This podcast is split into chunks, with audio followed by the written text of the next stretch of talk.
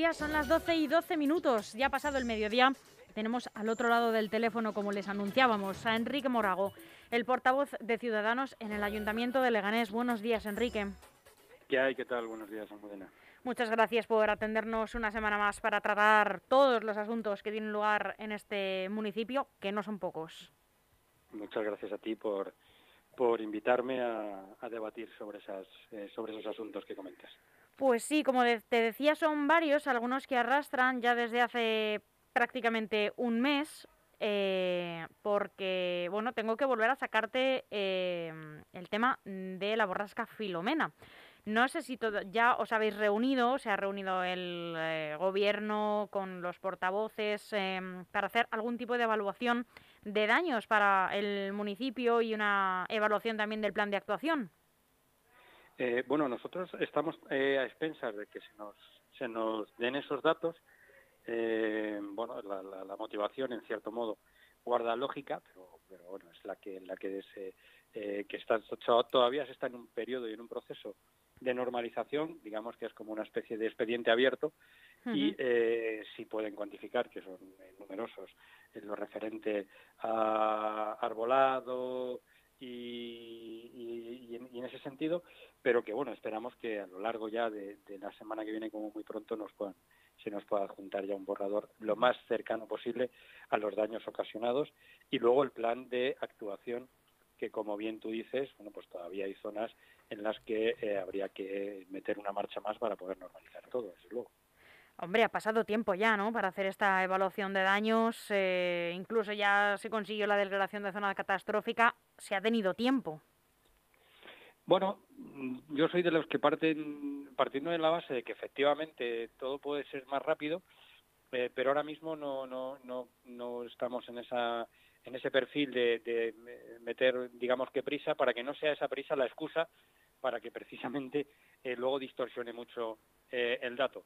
Si es verdad que hay un compromiso, que no tardando mucho se podrán aportar esas, esos informes y, esas, eh, y el impacto que ha tenido en la ciudad de Leganés, con lo cual, bueno, pues de momento digamos, entre comillas, que estamos en la zona eh, que podíamos dar de, margen para que se nos puedan aportar todos esos datos. Pero repito, eh, sí es cierto que en la brevedad de, días ya sí tiene que haber una lectura muy, muy, muy, muy, muy cercana a la realidad.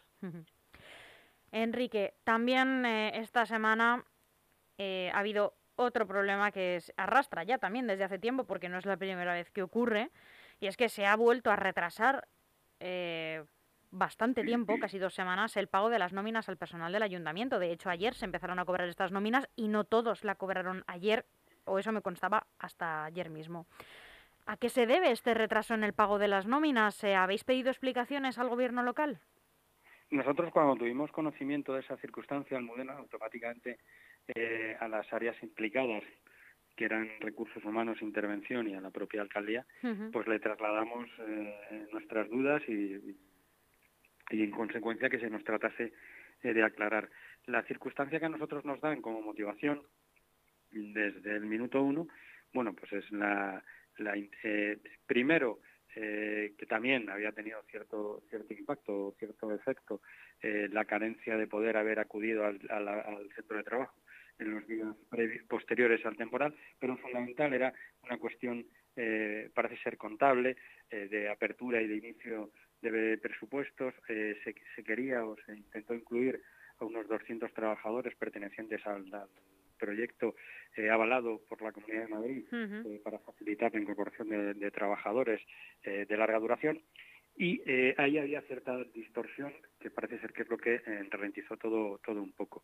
Eh, cierto es que nosotros trasladamos también que, bueno pues que hay que estar preparado para estas circunstancias y en algo tan sumamente sensible como es el, pago de las nóminas al personal del, ayuntamiento, en, principio para cualquier persona que trabaja y, en este caso en el que hablamos del personal del ayuntamiento. claro. ¿Por qué es esencial? Pues porque como todos sabemos, el que más o el que menos tiene una economía familiar ajustada a determinadas eh, obligaciones y a determinado calendario, y no podemos estar jugando eh, con las obligaciones de terceros.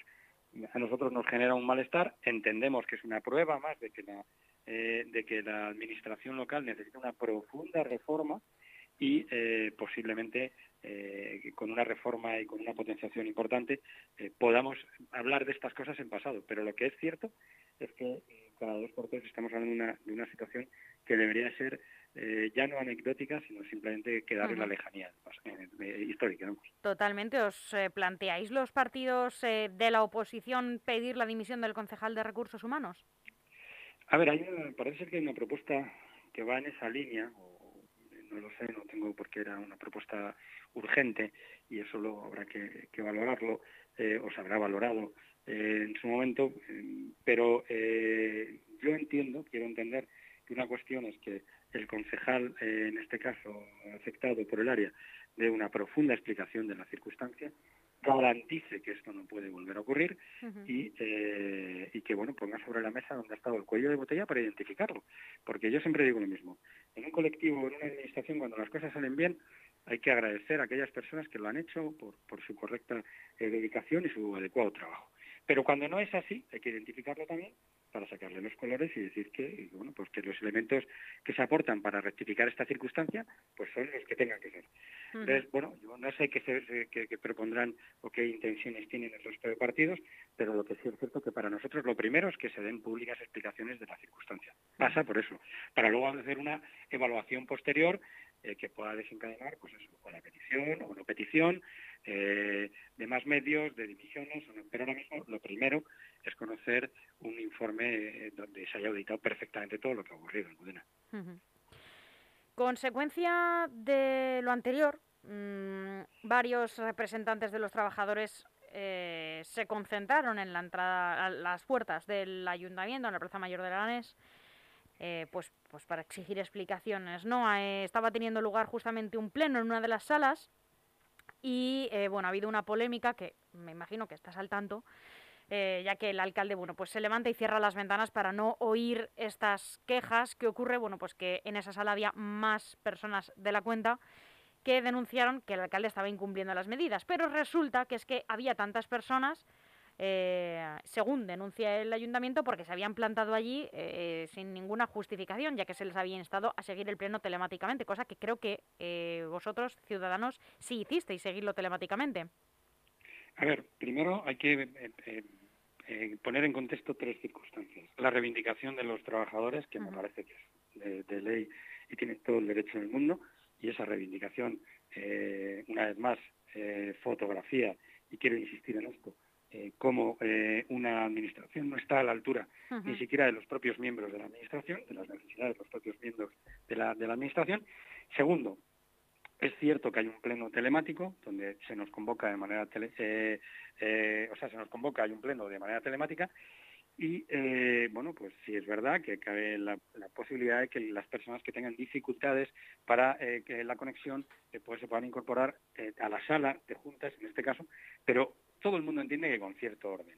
Y tercero, que es lo más importante y que a mí me parece una circunstancia que no es nada favorable eh, para la imagen de los 27 miembros de la corporación y sobre todo que se da a la ciudadanía, no pueden entrar eh, una serie de personas sin avisar que van a, quieren desarrollarse en desarrollar el pleno de manera presencial, eh, donde la capacidad de la sala no lo permite, donde no ha habido aviso previo para poder adaptar otra sala y además entrar un poco eh, a las bravas. A ver, en política no, ya no vale todo. Y en este caso, cuando estamos hablando de circunstancias que tienen que ver con la salud de los demás. Eso obligó a que, y fuimos testigos, ¿eh? todos, eh, eso obligó a que tanto el secretario como, como la interventora tuviesen que abandonar la sala y dirigirse a sus, a sus despachos a, a realizar eh, bueno, pues el seguimiento vía telemático. De verdad que los vecinos de Leganés no merecen eso, pero sobre todo aquellas personas que decidieron entrar Mm, poniendo en riesgo su propia su propia integridad eh, en términos de salud, bueno, pues no, supongo yo que no tendrán ya un discurso pidiéndole a la ciudadanía que respeten las normas, supongo hmm. yo. bueno, ayer... Perdón, Enrique. Ayer eh, entrevistamos a Miguel Ángel Recuenco, que nos contaba que simplemente es que la conexión fallaba. También hemos visto por eh, las redes que el LG Medios denunciaba, bueno, denunciaba eh, anunciaba que no se les había dado acceso los primeros minutos. El, eh, Miguel Ángel Reconco decía que la conexión fallaba porque eh, bueno el internet funciona bien en los despachos de los grupos municipales y entonces al al, ante la imposibilidad de seguir el pleno con normalidad, decidieron ir directamente allí para no perderse nada. No sé si a vosotros también os falló la conexión o pudisteis seguirlo sin ningún problema. A mí no me falló. Lo que sí es cierto que nosotros tenemos otra disciplina deportiva, un, o sea, política, perdón, una disciplina distinta y todos los plenos yo he podido identificar eh, la mayoría de las veces o he querido identificar que las que los miembros de la corporación, a excepción del, equipo de gobierno, en la mayoría de los casos se ubicaban en sus en sus, en sus domicilios. Eh, eso a mí no me compete. De verdad, Almudena, a mí lo que sí me gustaría es que hubiese una profunda investigación de esto desde, el punto de vista de las autoridades sanitarias y que se hubiese que sancionar a quien tuviese que sancionar, porque ya está bien. Está bien de circos mediáticos y si el señor alcalde lo ha hecho mal, pues que sea el señor alcalde. Pero si el resto de, los miembros que se presentaron allí lo han hecho mal, ya está bien. O sea, porque de verdad que a mí me duele. Yo no sería capaz de eh, decir a la ciudadanía que tienen que cumplir las normas, eh, si hubiese estado entre esas personas. ¿Que tienen todo el derecho a ir? Sí, sí, por supuesto, que tienen todo el derecho a ir, pero dentro de un canal, dentro de un canal donde el espacio sea el adecuado, avisando con tiempo, pero a mí no me compete. Lo que yo sí me gustaría es que es verdad que se activasen todos los mecanismos para que eso se auditase y si hubiese que sancionarlo, se investigase y si eso hubiese que sancionarlo, que se sancionase a quien se tenga que sancionar de una vez por todas. Cambiamos de tercio, Enrique. Ciudadanos Leganés, eh, y es un titular que, extraigo de la prensa, consigue la construcción de viviendas para la venta y alquiler con carácter social, ¿no? A través de la empresa en Sule. Pero eh, también tengo que puntualizar que ayer durante la entrevista de Miguel Ángel Recuenco, bueno, pues él denuncia que, bueno, que vivienda social a en torno a 200.000 euros, que me gustaría que me confirmases este dato si es que lo manejas, eh, por encima de 200.000 euros no es muy social porque sigue siendo un precio elevado. Y por otro lado, también el Partido Popular ha denunciado que Llorente va a generar otra deuda de 25 millones con la construcción de estos 668 pisos. A ver, esa es su interpretación eh, personal.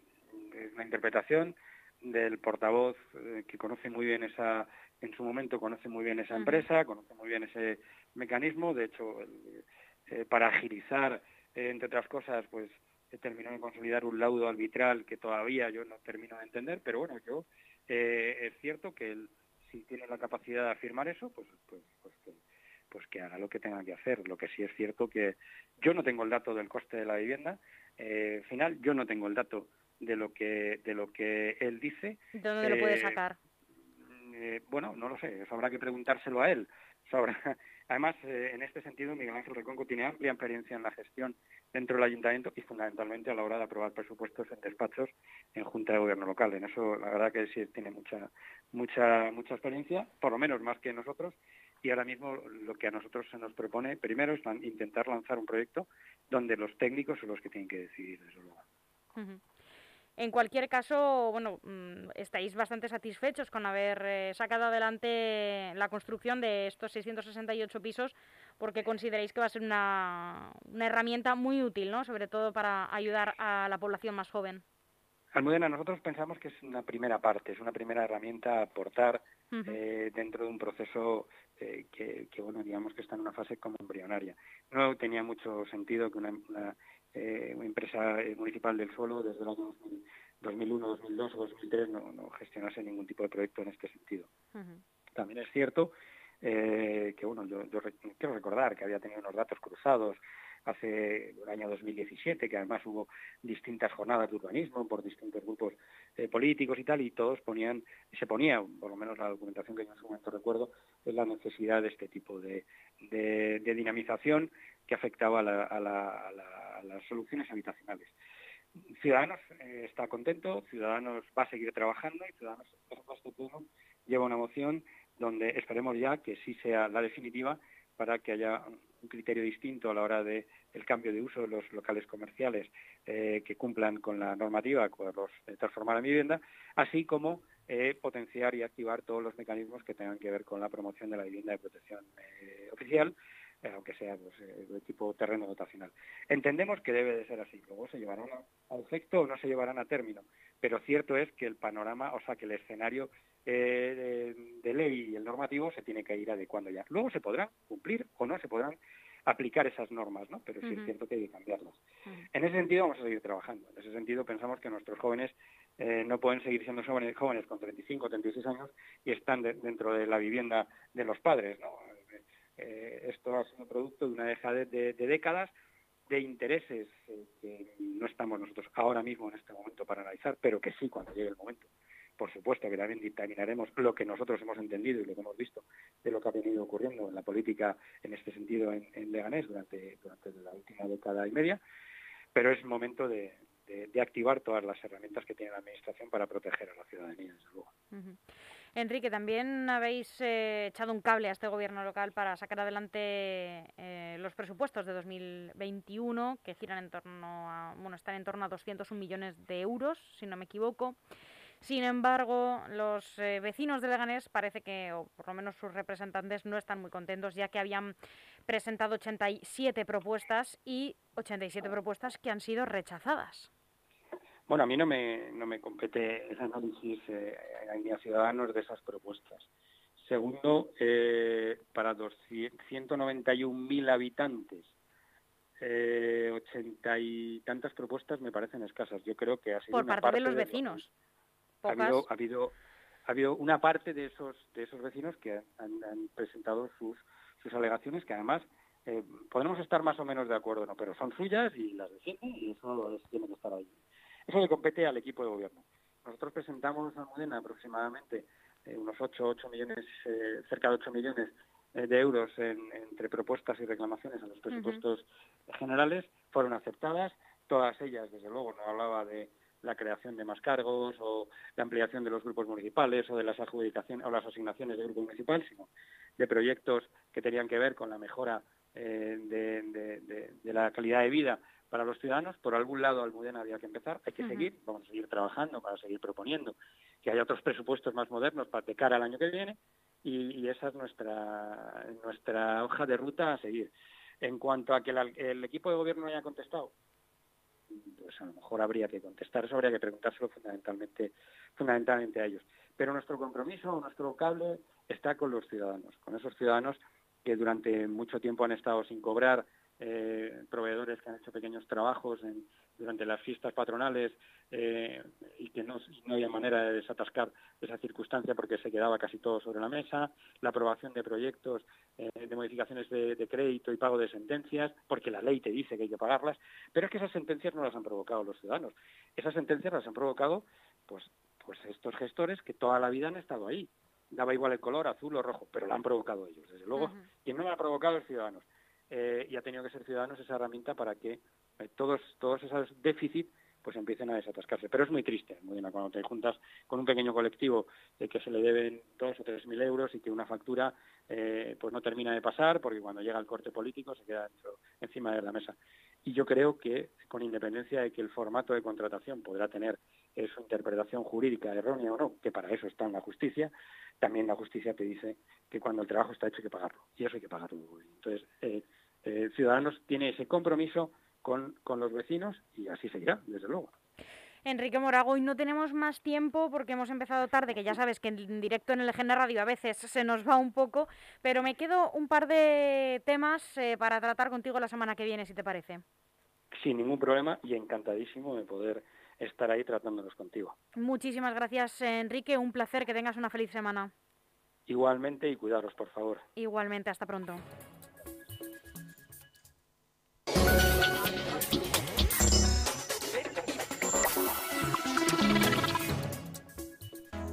Tenemos algo que contarte y sabemos que lo estabas deseando. Por fin LGN Radio suena en FM. Sí, sí, como lo oyes y como lo vas a oír, sintoniza el día 92.2 de 11 de la mañana a 2 de la tarde y escucha la mejor radio de la Comunidad de Madrid, la radio que hacemos desde el corazón de Leganés. Música, actualidad, política, entrevistas y el placer de acompañarte cada día. LGN Radio 92.2. Sintoniza con nosotros. Oye, soy ese mensaje de